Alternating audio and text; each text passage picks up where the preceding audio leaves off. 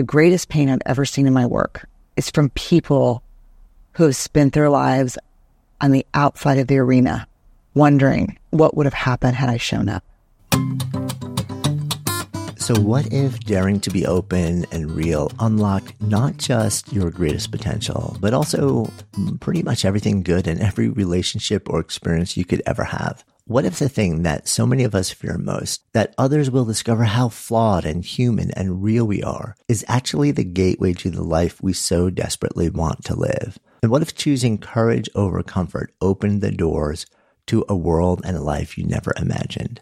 These are just some of the questions that I dive into with Brene Brown. So Brene has spent the last two decades studying the transformational power of vulnerability. Author of six number one New York Times bestsellers, Brene's really inspiring research on courage, worthiness, and shame has enlightened millions worldwide. And a research professor at University of Houston, she's a leading voice on topics like empathy, resilience, and living a wholehearted life. Her groundbreaking TED Talk on the power of vulnerability has now been viewed over 60 million times. And I really love Brene's ability to translate complicated academic concepts into just accessible language and stories. And speaking of stories, she is a deeply compelling storyteller who will draw you in, then open your heart in no small part by sharing hers with you first. In fact, the conversation that unfolded between us moved both of us to tears at various points. Brene was so beautifully real, raw, candid, and wise. And as a best of episode, every part of this conversation is as relevant today, maybe more so given the current climate than it was the day we talked. As Brene notes,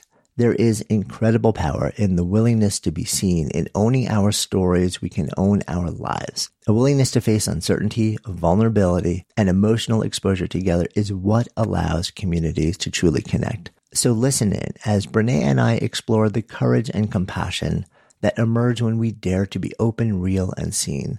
The conversation that unfolded really did leave me changed, and perhaps it will inspire you to pursue an idea you've kept to yourself for too long.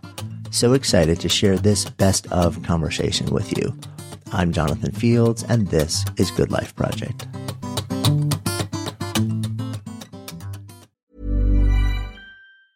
Hi, this is Matt and Sean from Two Black Guys with Good Credit. From a local business to a global corporation.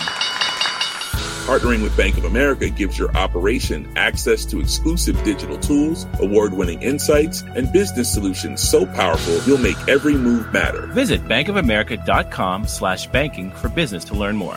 What would you like the power to do? Bank of America, NA, copyright 2024.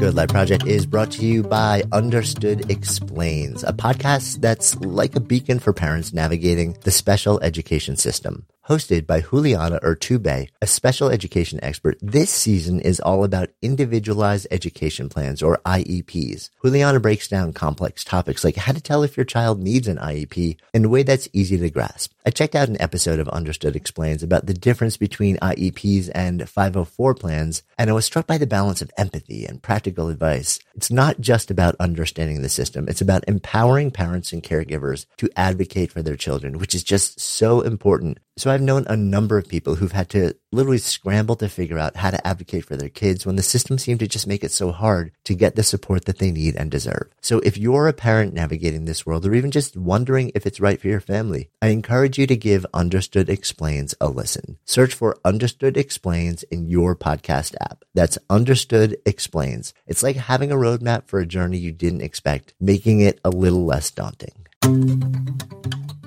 Good Life Project is sponsored by LinkedIn Ads. So as a business to business marketer, your needs are unique. B2B buying cycles are long and your customers face incredibly complex decisions. So isn't it time you had a marketing platform built specifically for you? LinkedIn Ads empowers marketers with solutions tailored for B2B. Imagine having direct access to a billion professionals, including 180 million senior executives and 10 million C-level leaders with LinkedIn's powerful targeting tools built for B2B, you can drive serious results.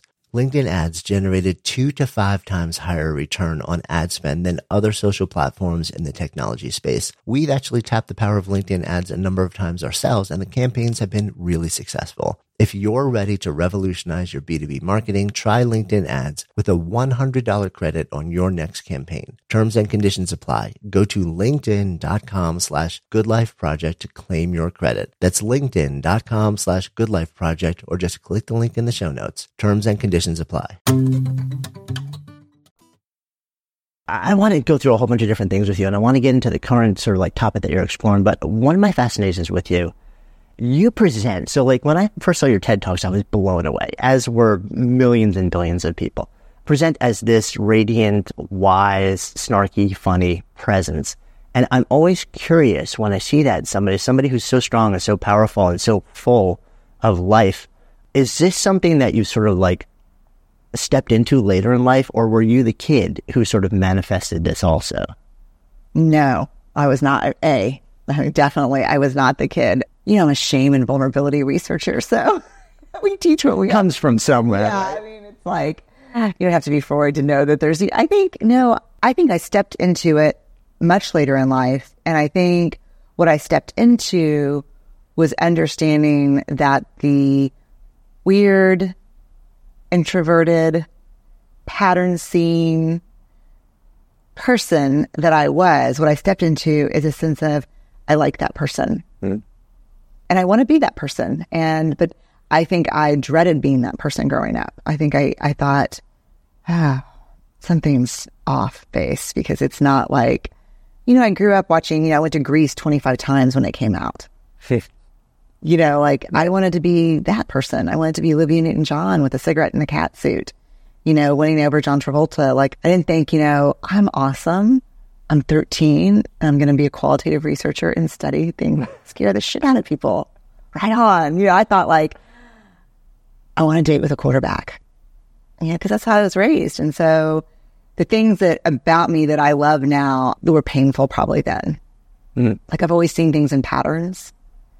And I didn't know that there was like a job, like that that's what qualitative researchers do. So I just thought maybe I was a part of the underworld or something or something. And I thought it was like I thought it was weird and I didn't fit in really.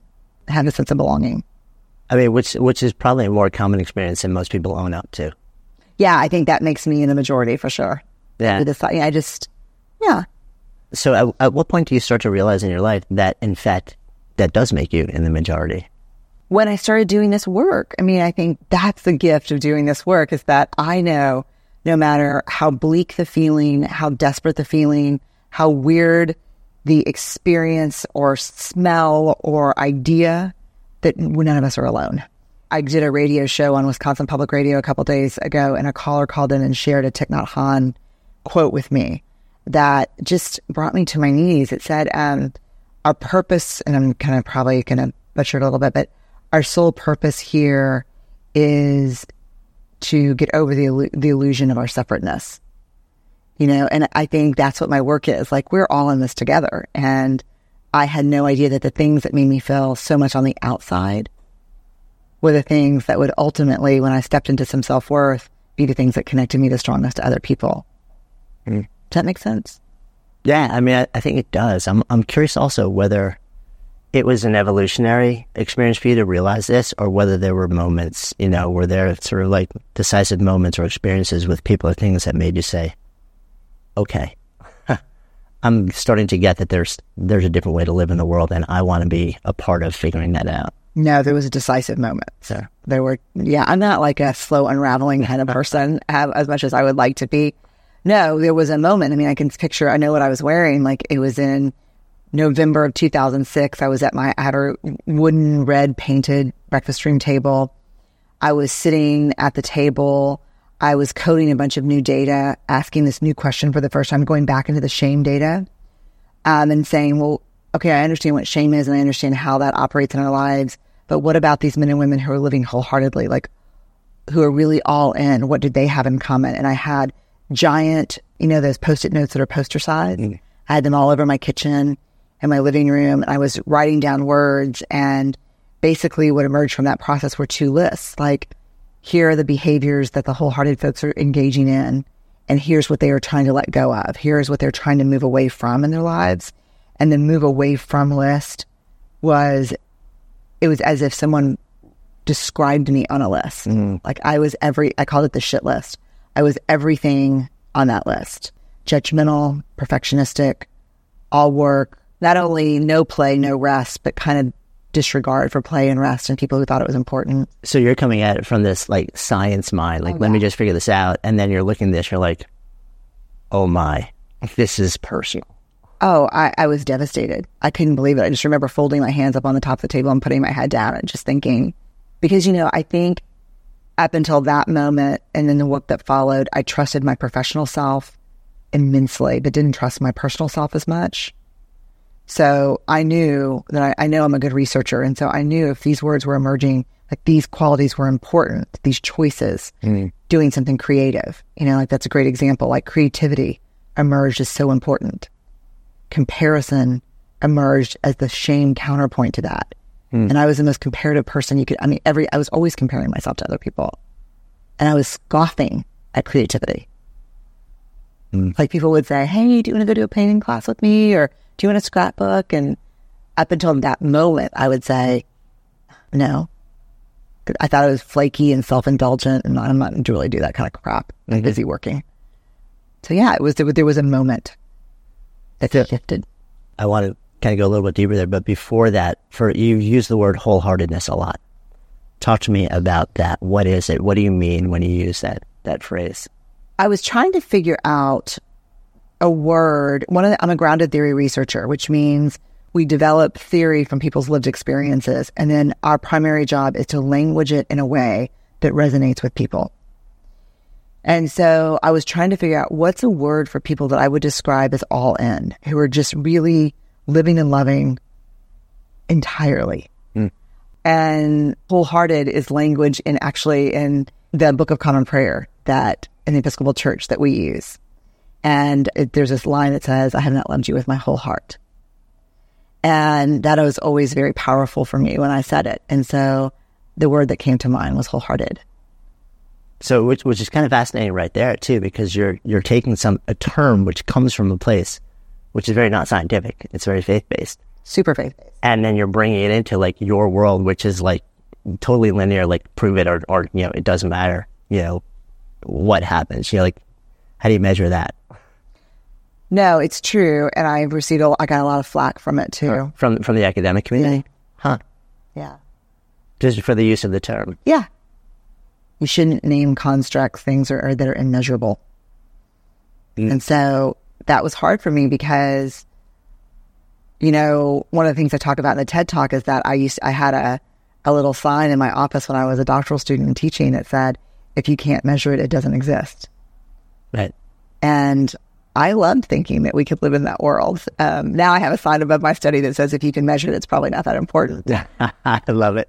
Um, Well, it's like the shadow side. It is the shadow side. Um, and so I think I didn't care at that point. I just felt like I was onto something that was super important for me personally and it resonated with me. And, you know, what would, what else would you call it? Social adaptability. It's Right. not, that's not what I was looking for. I was looking for wholeheartedness. Yeah, and and it's something that the, the common person Yeah. can, can. I mean, I'm sure there's there's enough ambiguity so that people can kind of like say like this is how I feel wholeheartedness applies in my world in my life, but there's enough universality to the term that I think people just kind of get what it's about. Yeah. And I think that's my job as a researcher. Like one of the things, I've never really talked about this before, but I think you're an interested, you'd be as, as the uncertainty person, you'd be a great person to talk to about this. That there is one of the greatest losses I think that is happening in our world today is that academics are shamed for accessibility. Hmm.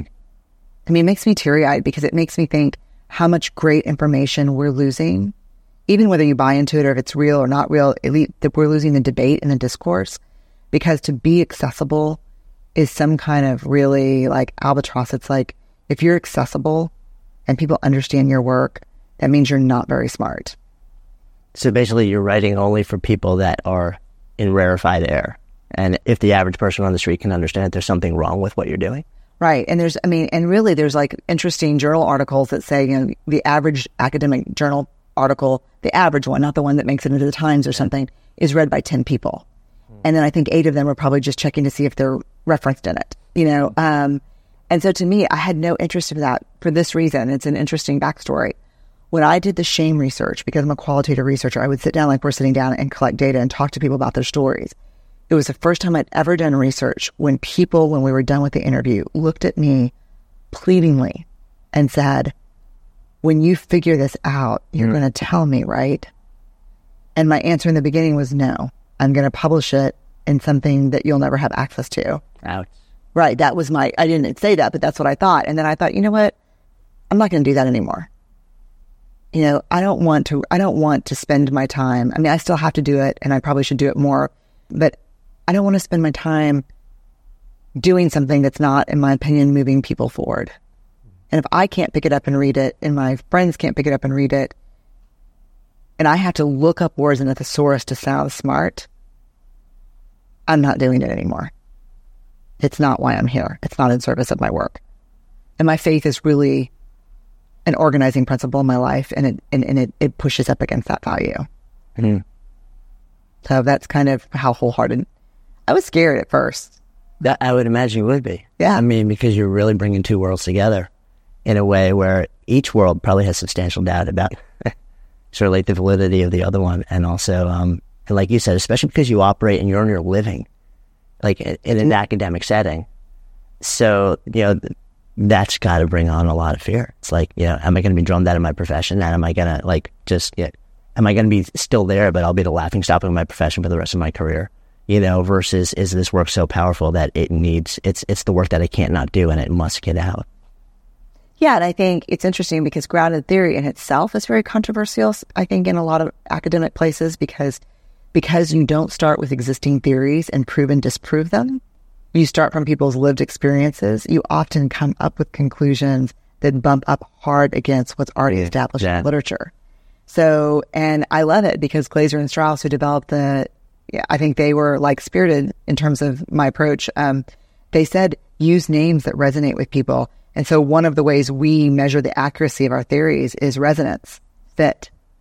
Do people see themselves in their lives and their stories and the narratives that you're creating with your data?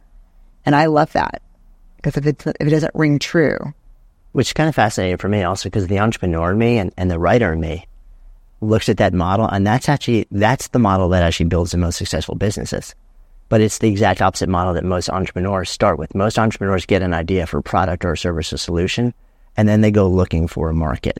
Right. and then they're like okay who are the people that we can sell this to? And whereas uh, you know rather than saying okay let me just reach out to a community that i feel like i want to be in service of and have really deep, intense conversations with them. And maybe I'm part of that community. Very likely I am.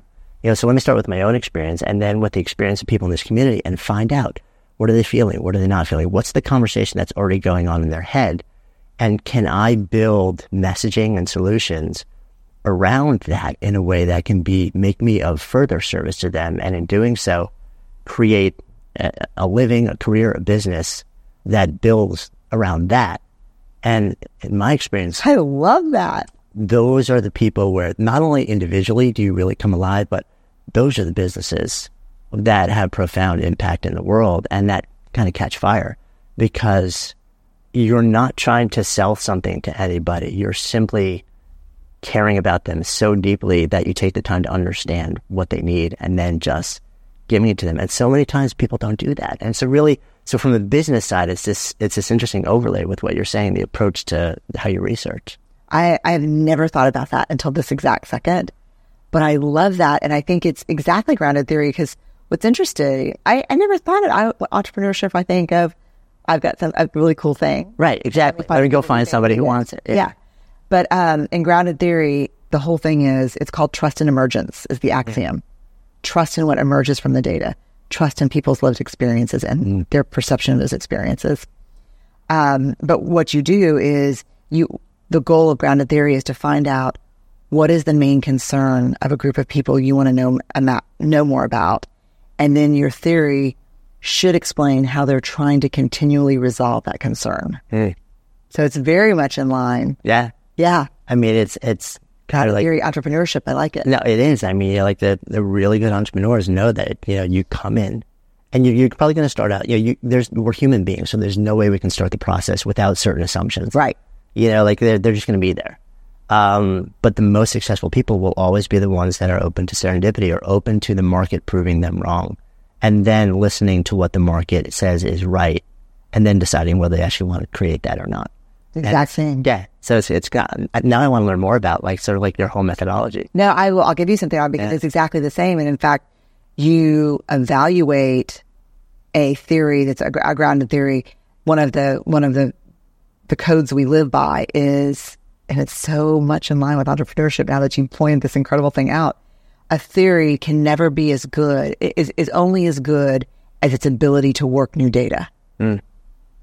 So, like a business Yeah. Would only be as good as its ability to address the evolving and changing needs of the market, right? Which Is is where a lot of big com- bigger companies get in huge trouble because they started and maybe they were actually really served. They understood the pain points, the needs of a market when they started and they served it beautifully. But markets aren't stationary, you know, like things. They're living, breathing beasts that move and change and morph, especially in the last four or five years. We've seen that in a profound way. And I've, I've talked to so many people who are, who are past the, what you probably consider classic entrepreneur, like real big established businesses. And their, their businesses are shrinking fast and they're just thinking, we're going under, you know, rather than, um, well, no, actually, all the assumptions that we built around are no longer valid. So we actually, we don't have to just keep trying to, you know, like work on that same model. We can actually look for where the pain points and the conversations have moved to and see if we can adapt what we do and how we do it to that, those, those new needs. Um, a lot of people don't want to do that. They're so vested in the way things were, Right. and they they're terrified. And and this is I'm so curious what you think about this also. Most people who start businesses, um, they start them and they accept that there's a certain amount of uncertainty and risk and fear and anxiety and all this stuff and Yeah. failure. Um, and very often it's because part of the dynamic is they don't have a whole lot to lose in the beginning. Right. Then they build something substantial. Now they do have a lot to lose. So when I was talking about like that business that now has to adapt to a whole different thing, now that they're in a place where they, they don't have, th- there's a lot to lose if they, you know, sort of like guess wrong or they don't, um, they become incredibly fearful in a way that they didn't, or they, they're not able to move through the fear and the change and the uncertainty in a way that um, they were much more able to Right. when they started a business. Really ties in, I think, with a lot of your exploration of vulnerability. Yeah, I you're going to be hard pressed to get me shaking loose this parallel between business and I'm so obsessed with it now. It's so fascinating because, you know, the axiom again of trust in the emergence is, I think, what I've seen in my experience talking to businesses and talking to not just entrepreneurs but big corporations, is they don't they don't trust in the process that brought them success. Yeah. They start to trust in the product of the process, Right. right? Yep. and they lose their trust for the process, which is trust in emergence, trust the people you're serving. And so the same is true with researchers. Like for me, the minute I say, I don't care what emerges from this interview with Jonathan, I've already got our theory out there in the academic literature. This has got to hold up. And the minute I shift, my work is dead. Mm. It no longer rings true. It's not innovative. It's not exciting. But, you know, Barney Glaser, one of the founders of grounded theory, calls it the drugless trip.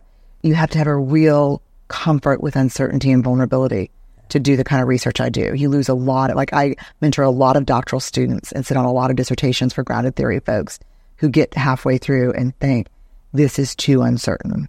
Mm-hmm. I want to go back to the take an existing theory, prove or disprove it with data, write it up, be done.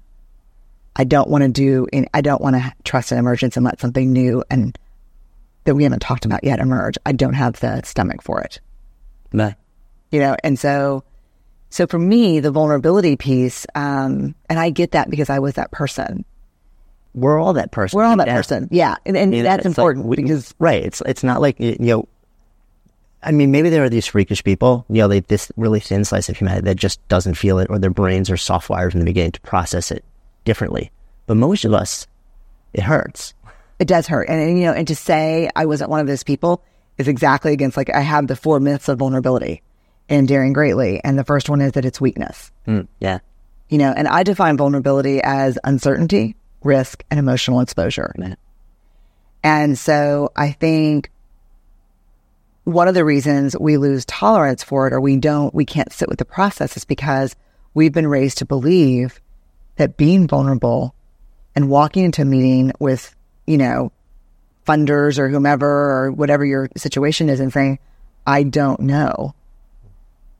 I mean, some of the most incredible examples that I read and include in the book are about business people who stand up in front of their leadership and say, I don't know what to do next.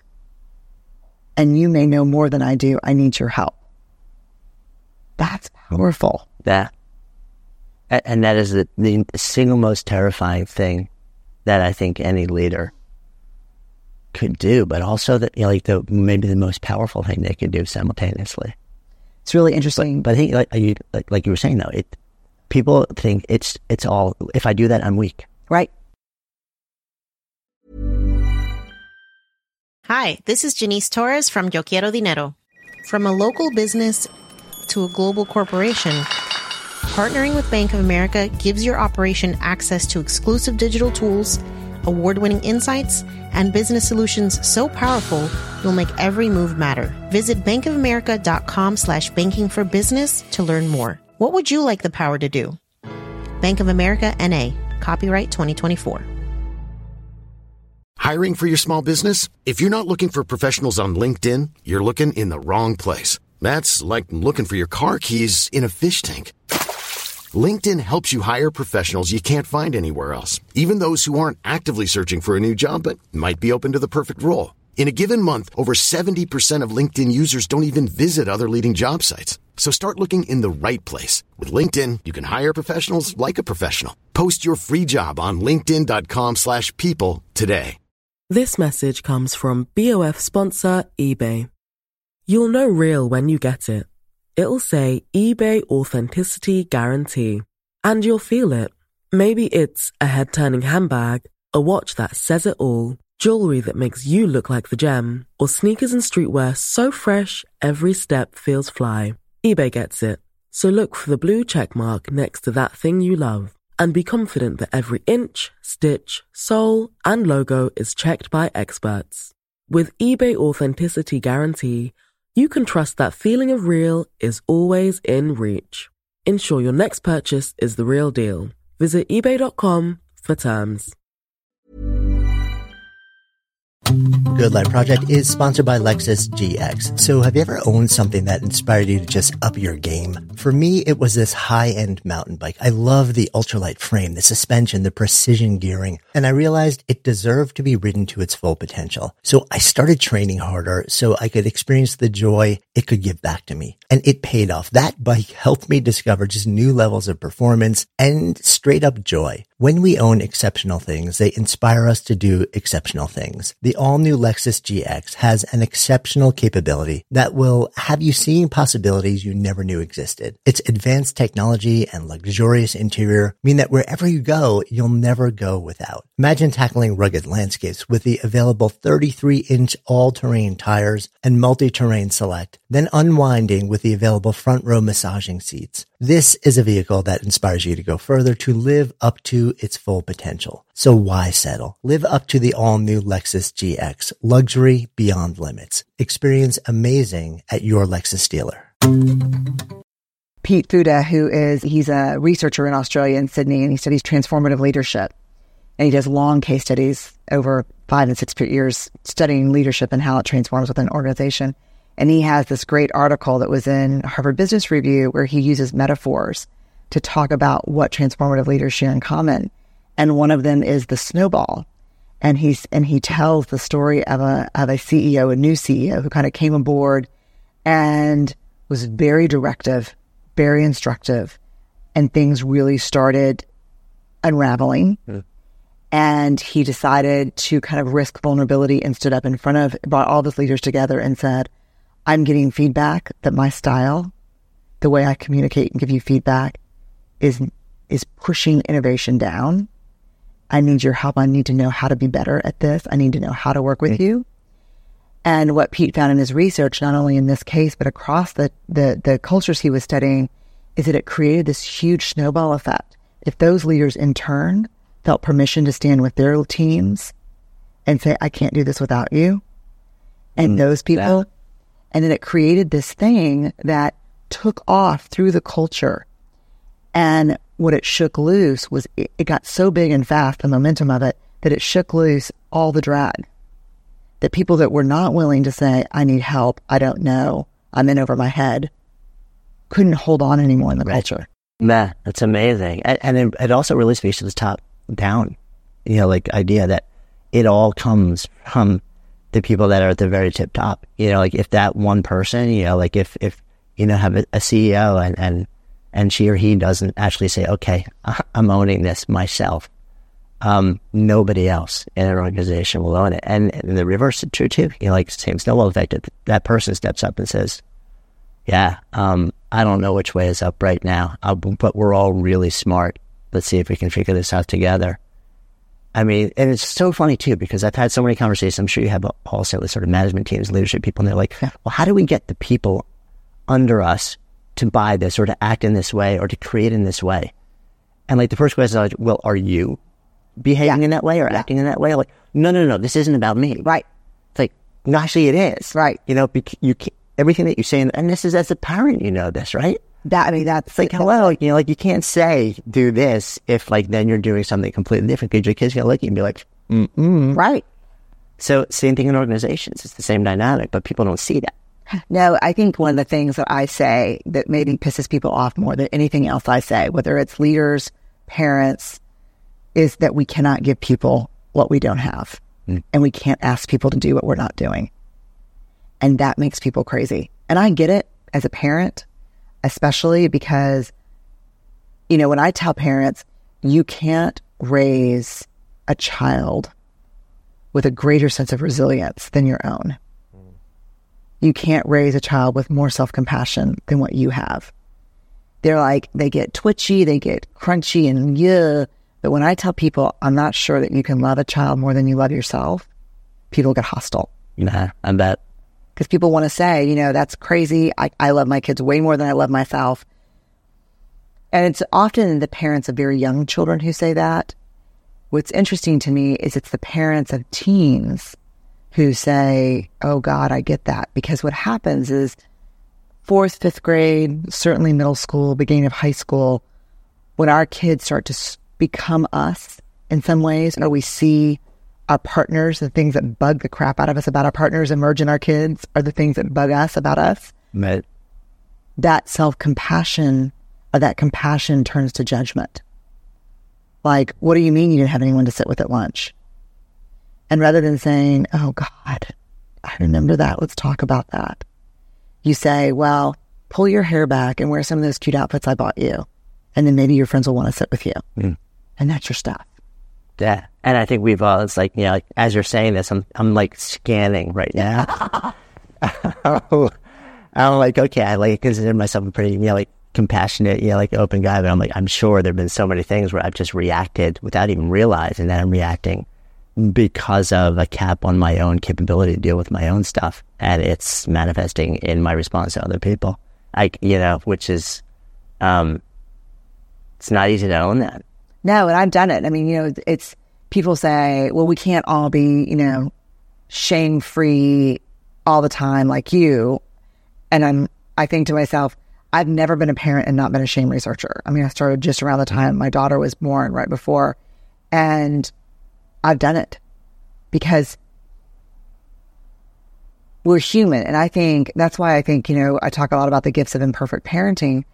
I think it's those moments where, I mean, I remember telling Ellen one time, she, she was doing this whole thing about, she wore a side ponytail. She came home with a, a different ponytail. I said, Hey, what happened to your side ponytail? She said, Oh, I took it out because my friends thought it looked terrible. And I said, But I thought you loved it. And she said, Yeah, but you know, they gave me a hard time. And so I went into the whole like, you have to do what you love, not what other people think. And then five minutes later, I'm telling Steve, you got to pull the Christmas lights out of the yard. Do you, what are my neighbors going to think? you know, and Ellen's five feet away from me, you know, and she said, I don't understand. I said, "You don't understand what? She goes, the ponytail, the lights. Huh. You know, I'm like, She's keeping you on it. yeah, I'm like, oh, you're right.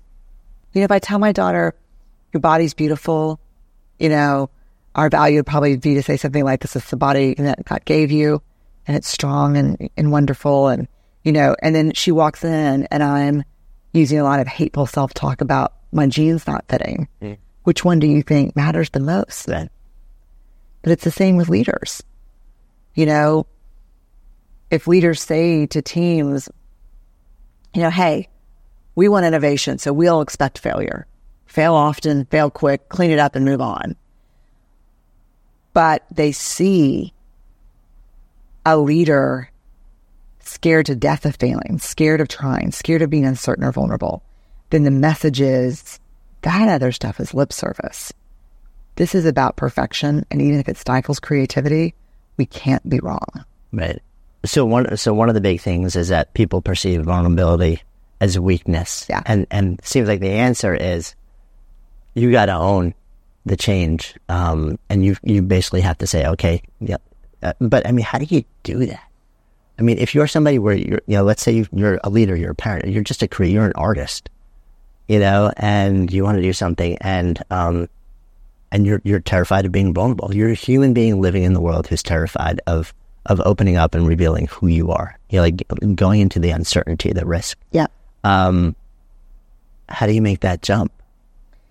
Well, I think, I think the first place is, I mean, and it may be different whether you're a cognitive person or a feel your way through person, but I think for those of us who think first and feel second, which would be me, um, I think getting clear on what vulnerability is and isn't is really important for this reason. 12 years of research, I cannot find a single example of courage, of moral courage, spiritual courage, leadership courage. I cannot find a single example in our data of courage that was not based on sheer vulnerability. Mm. And so I think one of the things we have to do, first of all, is dispel these myths. I mean, and get clear on our values. I mean, for me, I don't, it doesn't hurt less when I get criticized, when I put myself out there or when you put yourself out there, people who are trying to, you know, daring greatly is from the Roosevelt quote. Right. You know, One of my favorite quotes, by the way. As soon as I saw, yeah, yeah, as soon as I saw the title, I was like, I know where that's from. You do. Totally. I love that. Yeah. It's not the critic who counts. It's not the man who points at the strong man as he stumbles or how the, you know, points out how the doer deeds could have done them better. The credit goes to those of us who are in the arena who, I mean, to totally paraphrase, getting her, their asses kicked sometimes, falling on our faces, failing, sometimes victorious, but at least when we're failing, we're daring greatly. I think when I talk to people who've made the transition from, I really want to put these homemade journals on Etsy, hmm. but I'm really afraid to do that. I really want to ask my boss for this promotion or this raise. I really want to share this idea at the PTO meeting next week. When I asked people, where did you muster up the courage? How did you script the courage to do this? The answer was always, I got very clear that being courageous was more important to me as a value than succeeding. Hmm. And so to me, it comes down to an area of your work that I think is so important really serious intention setting and very clear values alignment. You know, and I think it, ha- it is very necessary to have people in our lives who, when we dare greatly, when we're vulnerable, when we try something new and it doesn't work out and we come up short, who are willing to look at us and say, but you were brave. Yeah, I, I think those people, having those people around you are so, and, and that's, I'm sure you've experienced the same thing. Um, I've had so many conversations with people where they said, I don't have those people. Yeah. What do I do? Because every time I do this, like everybody around me lines up and says, told you so, you're an idiot. You know, like No I knew you were going to fail. And, um, which is, which is kind of interesting because to me, one of the potential great equalizers there is the potential to use technology to flatten the world and find people like that. Um, and it's not the same thing as the people who live in your neighborhood you can hug and kiss Right. and like just have a cup of coffee with. And it's not the same. I would love to say it is because, you know, like I live and breathe in that world a lot. Yeah. It's not. Um, but I think it helps it to, to have access to a small group of people who may be dotted in, you know, five different countries, but they're deeply committed to each other and share the same value set. To me, I've seen that help people who live in a small town somewhere and are in a family where where that approach to life is completely rejected. It, I, but I think I think it's a very it's it's a tough problem. One of the things that that I look at is um, I think a lot of times it's it's part of it is what we tell ourselves, but I think a lot of it is the questions we ask ourselves also around um, our ability to sort of unlock action in the face of perceived weakness and Yeah. vulnerability. I think so many of us all we focus on is what if I fail, Right. rather than um, what if I succeed, Right. and what if I do nothing, which is very often the most terrifying answer of three. No, there's no doubt. And I mean, something you said about people who are surrounded by communities who are critical. I told you so. You were so stupid to do that. One thing that I think it's really important and I feel ethically bound to say to people a lot of times about the work is be clear that when you start to dare greatly, when you start to be vulnerable and take chances, you are going to be holding a very uncomfortable mirror up for mm. people. Yeah. And a lot of times, if you're surrounded by people who say, I told you so, or who are critical, it's because daring greatly to watch someone be vulnerable and risk, to watch someone walk headlong into uncertainty is so uncomfortable for people who are not willing to do that, that they're dying to see failure and to point it out as confirmation that my way of living is okay. And the whole dotted around, like, I think there was a group of women we call ourselves the love bombers. Um, there's a group of women. Um, they are artists, photographers, writers. I got a call one day from them, probably five, six years ago. They said, "You don't know us. We know you from online. I think you read our blogs. You, we read yours. We're going to gather together on the Oregon coast. Would you like to join us?" And I was like, "Oh, hell no." Um, like that's not, you know, like I was voted like least likely to show up with a group of hippie girls that's smoking cloves, like and doing art. Like I was like, no. And my husband was like, I think you might meet this. Like, are you kidding me? He said, I think you should go. And it really changed my life because again, it was technology. And I totally agree with what you said. When I'm throwing up and sick, these are not the people who hold my hair back. They're not the people who bring the casseroles over during hard times. But they are a group of people who, where we made agreement that we would be vulnerable and brave together and that we would create a space for each other where we never had to shrink when we were really proud of what we were doing, our successes, and we never had to puff up when we were feeling small and ashamed. That we were all going to be brave together and take our licks and, you know, and so I think that's really important. Um, it was life changing for me. And so I think if you are in a small town, I think World Domination Summit, Yeah. Great example. I mean, I think a lot of people go to that just because they fly from all over the world because they can't find those people. And it's like their one time every year where they can like be on the ground with like minded people. And then they take that with them. I think a lot of things can start out digitally. Yeah. And then it'll, it stays in sort of this ethereal kind of supportive level. Yeah. But then you can meet somebody and spend three days with them. And then when you leave, it's a very different dynamic. It's a, it's a totally different. Yeah. I mean, and I think, yeah, like I would have never, I don't think I've ever done, I know before or since anything like I, my talk at World Domination Summit. Like I would never have tried something so crazy and out there had I not been, you know, around people who are there to explore how brave am I willing to be. Right. You know, and so I do think there's something about that.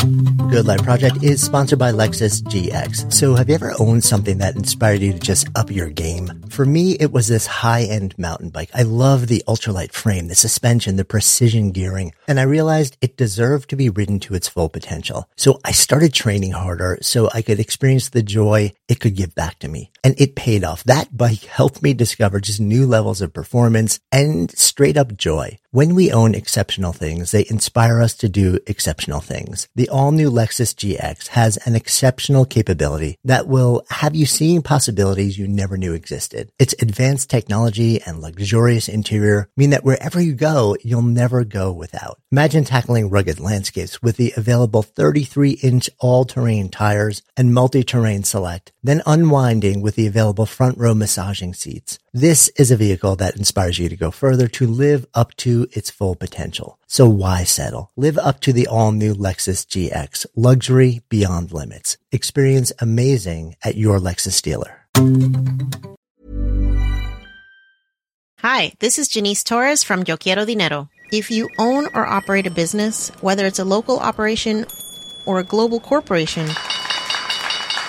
partnering with Bank of America could be your smartest move. By teaming with Bank of America, you'll enjoy exclusive digital tools, award winning insights, and business solutions so powerful you'll make every move matter. Position your business to capitalize on opportunity in a moment's notice. Visit bankofamerica.com slash banking for business to learn more. What would you like the power to do? Bank of America NA, copyright 2024. This message comes from BOF sponsor eBay. You'll know real when you get it. It'll say eBay Authenticity Guarantee. And you'll feel it. Maybe it's a head turning handbag, a watch that says it all, jewelry that makes you look like the gem, or sneakers and streetwear so fresh every step feels fly. eBay gets it.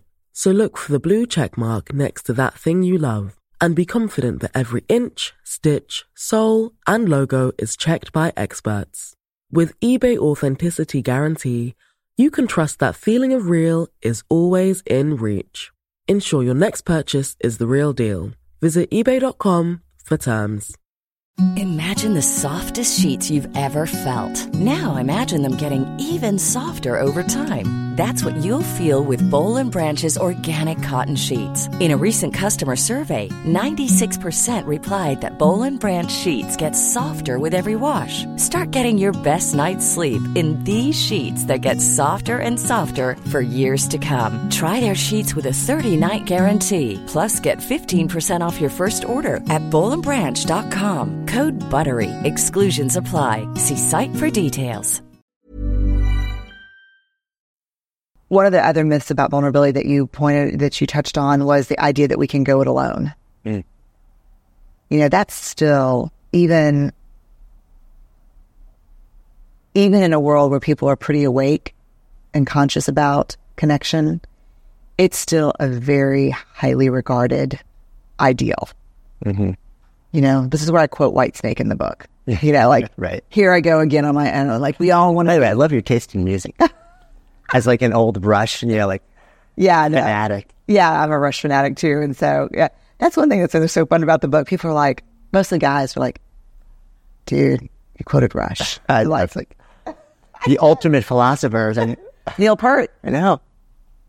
world peace. I think he can bring world peace. I think so. But uh, no, I think this idea that we can go it alone and that I think we need people not only to support us, but I think we need people like to try on vulnerability with, to try it on and say, hey, Jonathan, it's Brené, and I think I want to do this. I did that with Chris going back to WDS, World Domination Summit, like the night of rehearsal. I, I was there. in I know. door. You know, I said, I'm seriously thinking about closing by doing a duet with you from the Glee version of a Journey song. And he was like, I know. And his wife was like, Yeah, there's no way. He said, We're going to do that. And I'm like, Okay. Then I thought, Okay, good. I was like, Okay. So I just kind of moved away from it. And then I hear him like from the backstage go, But you are writing a book called Daring Greatly. So I was like, Are you going to do it or not? And he's like, I'll do it if you do it. And, but that's what I mean by trying it on. Because there was no doubt, I- I was seriously afraid. I thought it would, I put it at best 50 50 that anyone else would sing along. And I thought, are you going to be okay if it's just you and me the whole time? And Chris goes, it's going to be a long song if that happens. And I'm like, well, I'll tell the guys, the 80 guys to fade out. But it was a thousand people Uh huh. standing on their chairs, you know, in the aisles playing air guitar. It was fun. And so And it turned into an extraordinary moment. Like a transcendent. it was one of the best moments of my life. Huh? I mean, it was And I think, I mean, that's part of the message, right? Is that that's what you miss out on when you're not willing to go to that place. It is, and I read it. A com- you know, everyone, you know, because I still get you know comments from people that are like, "Don't stop believing" or "Suck it," you know, like I still get those. But um, every now and then there'll be a comment like, "That's the cheesiest thing I've ever heard of," and it doesn't. I- I feel total neutrality about that. Not even the need to defend it or anything, because my thought was, you weren't there because it was from people who weren't there. You didn't share that with us. And that's okay. Right. Um, because if you were there, it was fun. You know, and we sang together like we were 13 in the back of a car, sneaking out on a Friday night. You know? so, um, so, but I think you have to have a tribe to try on that stuff with. Yeah, I totally agree. It it makes it's it's I, it's almost impossible for a lot of. Not everybody. I think some people are kind of wired. You know, like, I think so too. Yeah, but I don't think that's most people. I don't, and I, you know, I think the other thing that's important about that tribe that has really shifted in for me in the last year is I no longer really even I have no intake at all of any feedback or criticism from anyone who's not in the arena. Mm. So unless you are in your own capacity, in your own world, in your own life, getting your ass kicked on occasion, I'm not interested in what you have to share with me about my work. What flipped that switch? A profound respect for myself and other people who are out there trying to do work and trying to walk into uncertainty and vulnerability and are really risking. Um, because it is so easy to make a life and a career out of sitting in the bleachers and making fun of people and putting them down. And so I think a profound respect for those of us who are out there. And what I realized too in my own life is the people who are doing that, who are in their own arena. I don't care what it is. You don't have to be a writer or speaking in public. I don't care if you're a teacher. You know, like my sisters are teachers. You know, in my opinion, they walk in the arena every morning at seven thirty. Right. Right. And so what I have found, not only as a my personal life but professionally, is the people who are in the arena and who are showing up and letting themselves be seen give feedback that is far more constructive and far more helpful and mindful about what people can hear and not hear. And I mean, and I love, I mean, I'm an academic at heart, so I love debate and discourse. I love it when people email me and say, saw your talk, parts of it I liked, but you were completely remiss in not mentioning these three areas of the literature. How can you talk about vulnerability without quoting so and so about closeness or something? I love that. That makes me better. It makes my work better. Good. People who make fun of me, I make fun of other people or say hateful things. People who say, I feel sorry for your kids. You know, people who say, if I looked like you, I'd embrace imperfection too. That those kind of comments that you get, you know,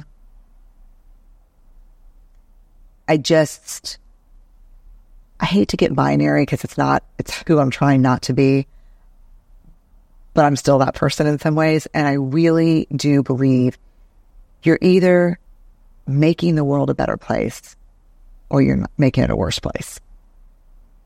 I don't feel like there's a lot of neutrality.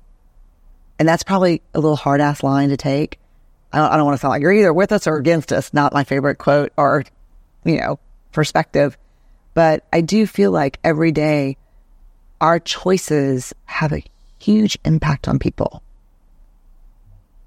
And someone told me this could be urban legend. I don't know. Maybe you know. But I heard that Oprah Winfrey has this quote on her door, but it's a quote that I love. And it says, You're responsible for the energy you bring into this room. And I think people are responsible for the energy they put in the world. And a fake avatar and a fake name and leaving a comment somewhere is not benign because I'll keep putting my work out there. Um, and you will probably keep putting your work out there. And several people we know will probably keep. But there are people who have amazing gifts, who could make the world an incredibly better place, who won't put their work out there for that reason. That. And that's a loss. And whether we know what that work was or not, we miss it and grieve it every day. There are songs that we need to hear. There's stories that need to be heard. There's work that needs to be seen. There's ideas that need to be implemented that we'll never see or know because there's so many people out there who are so reflexively cynical and critical and mean spirited. I don't like it. Yeah. Do you like it? You know, it's something that I deal with every single day in my life. First thing I do when I wake up in the morning is I roll out of bed and I sit and I meditate for 25 minutes. And part of that is because it helps me enter every day with that sense of equanimity and the ability to, when needed, zoom the lens out more and look down on myself and and get a better sense for when I'm reacting or responding with um, deliberation and intelligence, it's still a brutally hard thing for me to do because I'm an emotional person. And behind, because I operate so much of the time as a writer and behind the veil of anonymity um, that a lot of people had that you were describing in the online world, I get attacked. And I just say to them, I'm, I'm, I'm always thinking to myself, would this person stand in front of me in a room with my kid next to me and say the same thing? Right. And, and I've got to believe that the answer would be no. I want to believe the answer would be no because I want to have that level of faith in humanity. But um, sometimes I, but it, it's not easy. And I know, to your point, I know I've had so many conversations with people who do not bring their art and their soul and their heart to the world because they know that there are people out there who will attack them in very, very mean, um, vindictive, spiteful ways. And part of, I guess, my exploration has been to the point that you were making before. I've always been fascinated with the phenomenon of people who are even within your close inner circle, your family, your closest friends, either publicly or secretly rallying to see you fail. Yeah. Um, and I think a lot of what, so I try and reframe, I try and understand, you know, um, I once heard a, you know, maybe it was something that I read or an interview that I saw with uh, the Dalai Lama, where they asked him what his greatest fear was, and his greatest fear was losing compassion for the Chinese. Blew my mind. You know, and I'm just thinking to myself, if if I can, oh, if I can try and practice compassion, meditate on compassion on a daily level, in a, in a way that tries to allow me to step in the shoes of that person who is being this way towards me or for someone I love, maybe that's the, the beginning for me. Um, but it doesn't make me okay with it. I would love to say it does. I would love to say I just, I'm good. I meditate, I do my mindfulness and I experience it and then I let it go. But, but I don't. I'm human, you know, and it hurts. But, um, far better that oh. than living in the great twilight that knows neither victory nor success. So I think that's the thing. I think I've seen the pain and talked to people about the pain of having the anonymous critic, but also having the family who's rallying for failure, yeah. to have the partner who's just chomping on the bit to say, I told you so, to have the children who are looking at you with disappointment. You know, the greatest pain I've ever seen in my work is from people who have spent their lives on the outside of the arena, really? wondering what would have happened had I shown up. That's a pain that to me, maybe it's because I'm, I'm 46, has become a far greater fear of mine than having to dodge some hurt, you know, some hurt feelings sometimes. And, um, yeah, the what, what if I would have shown up and been seen? Yeah. And I'm in the same place and same age, by the way. I love it. Yeah, me too. Um, I would so back for love or money. For one final question as yeah. we wrap this up. So the name of this project is called the Good Life Project, and um, so when I when you hear that phrase, and or if I ask you the question to you, what does it mean to live a good life? What comes up? Gratitude. Yeah, yeah.